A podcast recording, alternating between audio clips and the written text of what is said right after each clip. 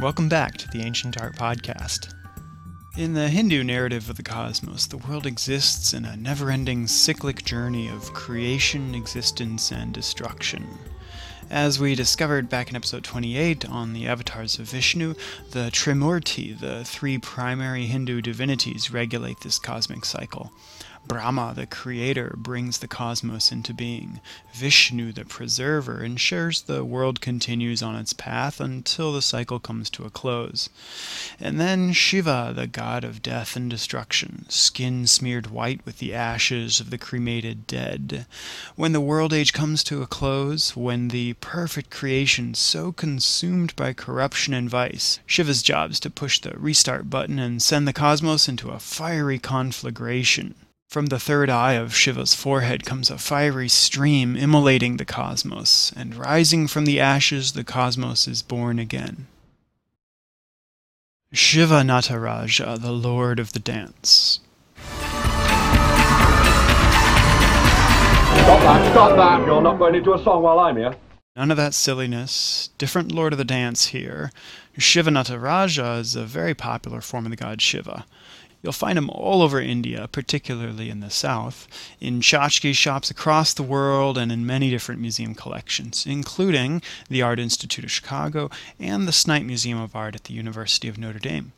In this form, Shiva embodies not only cosmic destruction, but also creation, the whole cosmic cycle wrapped up into one form, ensconced within a fiery nimbus or aureole, tongues of flame licking the air about him.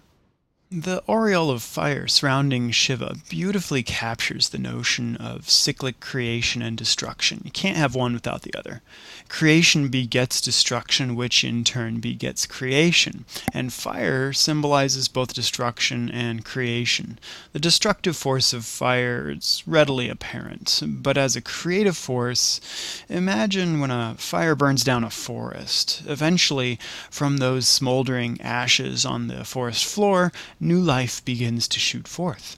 Fire also produces something new and different. When a house burns down, you no longer have a house. You have a smoldering pile of cinders, but it's something different, a new state of matter. The form of Shiva Nataraja has multiple arms, generally four. Each arm has a specific symbolic function or message. In his upper left palm, he holds a single flickering flame. In its appearance here, the flame represents the force of destruction. Opposite destruction in his upper right hand, he holds a little hourglass shaped drum, like a bongo drum, which he uses to beat out the rhythm of life and creation. The drum also stands for sound, which is related to the primordial element of ether.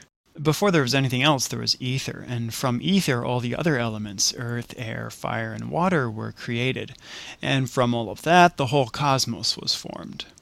So, between the symbols that Shiva holds in these two hands, creation and destruction are brought together by the god, unified into a circular constant enclosed within the unending swirl of fire around him.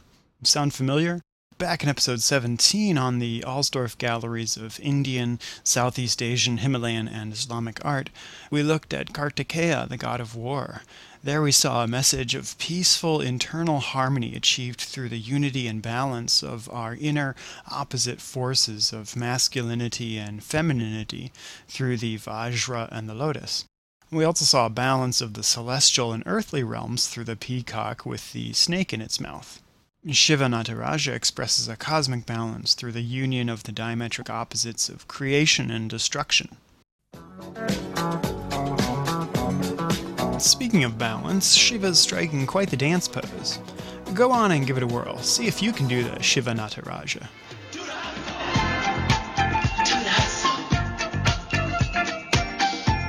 Dance is thought to invoke a meditative trance like state.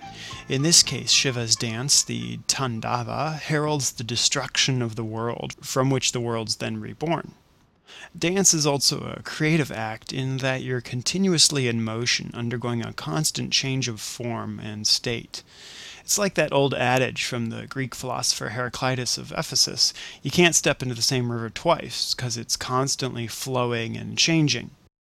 What's that under Shiva's foot? In an age before political correctness, this mythological dwarf figure represents ignorance and forgetfulness of the right way to live according to Dharma, the rule of law. So Shiva's stamping down on him, pounding out the ignorance and our inner human vices that seek to block us on our path to enlightenment. Notice his left leg, how it's lifted up, released from the obstacle to enlightenment. And then his hand calls attention to his lifted leg. But what's going on with his hand? If Shiva wanted to call our attention to his uplifted leg, why doesn't he just point normally? What's with the curious contortion of that left arm? Well, back in episode 17 with Kartikeya, we learned about mudras, hand gestures that convey specific messages. In the case of Shiva's arm here, that's a mudra meant to remind us of the swaying of an elephant's trunk. Now, where else in the vast corpus of Hinduism do we encounter an elephant?